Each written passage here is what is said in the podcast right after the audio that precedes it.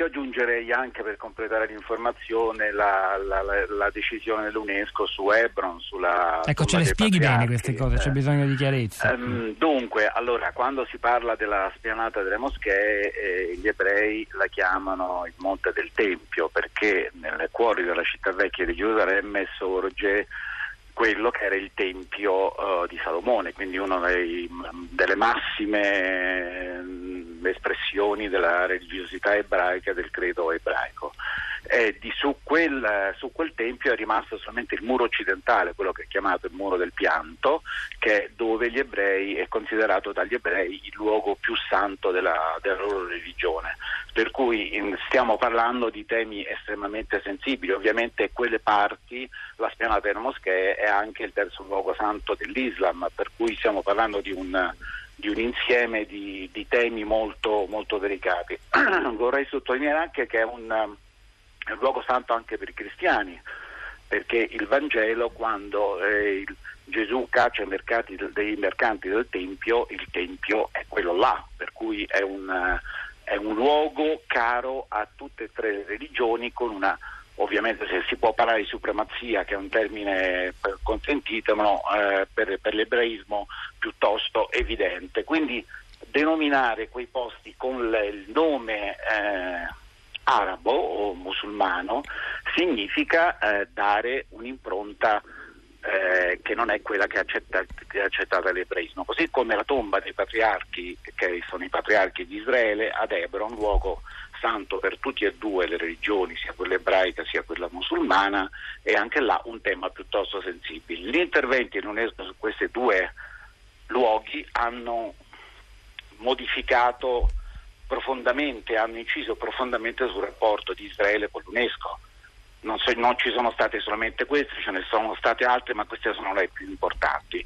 Per cui l'UNESCO da questo punto di vista ha toccato un tema estremamente sensibile per Israele e per l'ebraismo. Senta Massimo Lomonaco, oltre alla questione dei nomi, quella che risale a sei anni fa, quando, la, la, la, quella di accogliere, la, decisione di accogliere come Stato membro la Palestina, che suscitò esatto. una contrarietà forte anche di un presidente democratico come Barack Obama, che pur era ed è ancora favorevole all'idea di un futuro Stato palestinese indipendente. E però, sì. e però, questa decisione unilaterale, presa evidentemente senza un processo di negoziazione con, la, con, con tutti gli attori, fu, fu, condannata dagli Stati Uniti. Le chiedo un commento su questo e poi che effetto ha avuto sei anni fa, perché poi è importante al di là di, dei, degli effetti simbolici delle scelte diplomatiche capire anche gli effetti reali. È cambiato qualcosa? Ha aiutato la Palestina il fatto di essere riconosciuto come membro delle, ah. dell'UNESCO? Ma ovviamente eh, utilizzo un giudizio del tutto personale. Eh, dal punto di vista palestinese sicuramente è stato un successo diplomatico e questo va riconosciuto nella, nella lotta per arrivare alla determinazione di uno Stato. Da, quel, da questo punto di vista eh, i palestinesi hanno, hanno, colto nel segno, hanno raggiunto, ripeto, un grande successo diplomatico. Dal punto di vista come dire, pratico eh, esprimo qualche, qualche perplessità su, su, che cosa questo abbia cambiato nella, nella, dialettica di tutti i giorni, però è anche vero che non si vive della dialettica di tutti i giorni, si vive, si vive anche, come lei diceva prima, di, di simboli, di, di, risultati raggiunti. Anche per Israele è stato un, un problema politico, Israele ha sempre sostenuto che eh, deve avvenire attraverso un riconoscimento diretto tra i due, tra le due diciamo, politico tra Israele e i palestinesi attraverso trattative dirette tra le due parti e subito dopo tutto il resto. Però mi consento un attimo di dire una cosa, certo. volevo tornare un momento indietro. No, io non ho seguito tutta la trasmissione, quindi magari potrò dire una cosa che è già stata detta. Io la decisione del, del di Trump e delle, degli Stati Uniti e di Israele la metterei anche in relazione molto stretta a quello che sta succedendo in queste ore all'UNESCO, perché è, è in votazione il nuovo direttore generale. Nel nuovo direttore generale sono in lizza tre, sostanzialmente tre candidati, Il, l'ex ministro della cultura del Qatar. Eh sì, la, la, in effetti questo l'abbiamo eh. citato poco fa con Simone Verde. Ci spiega un po' meglio lei cosa c'è che non va in questo signore?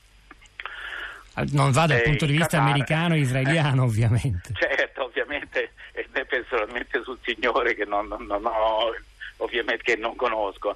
La posizione israeliana è quella tipica, quella americana è quella eh, tipica nei confronti del Qatar, nel senso che la, da, affidare, questo è il loro giudizio, una, la maggioranza, la, la presidenza, il segretariato generale a uno Stato quel, arabo significherebbe a, a loro giudizio eh, ripercorrere le stesse strade per, ripercor- percorse fino adesso, quindi con nuove risoluzioni e con uh, nuove appunto, risoluzioni contro Israele e, e, su queste tematiche. Per cui io la inserirei molto questa decisione nella lotta che è in corso a Parigi, eh, un, un tentativo a mio giudizio di far capire, eh, fate attenzione perché se la votazione poi porterà eh, definitivamente eh, il Qatar alla guida dell'UNESCO, noi già vi avvisiamo in sostanza. Non dimenticate che, che gli Stati Uniti usciranno a dicembre del 2018 e che Israele ha detto che eh, Netanyahu ha dato istruzioni al Ministero degli Affari Esteri di cui è responsabile, oltre che Premier, di avviare le pratiche per uscire. Quindi è una situazione molto contingente anche come effetto, eh, come effetto complessivo è ovvio che è un annuncio che fa presa, però io lo chiamerei un attimo molto più politicamente, nella, anche io lo legherei nella lotta in corso eh, sulle votazioni all'UNESCO a Parigi.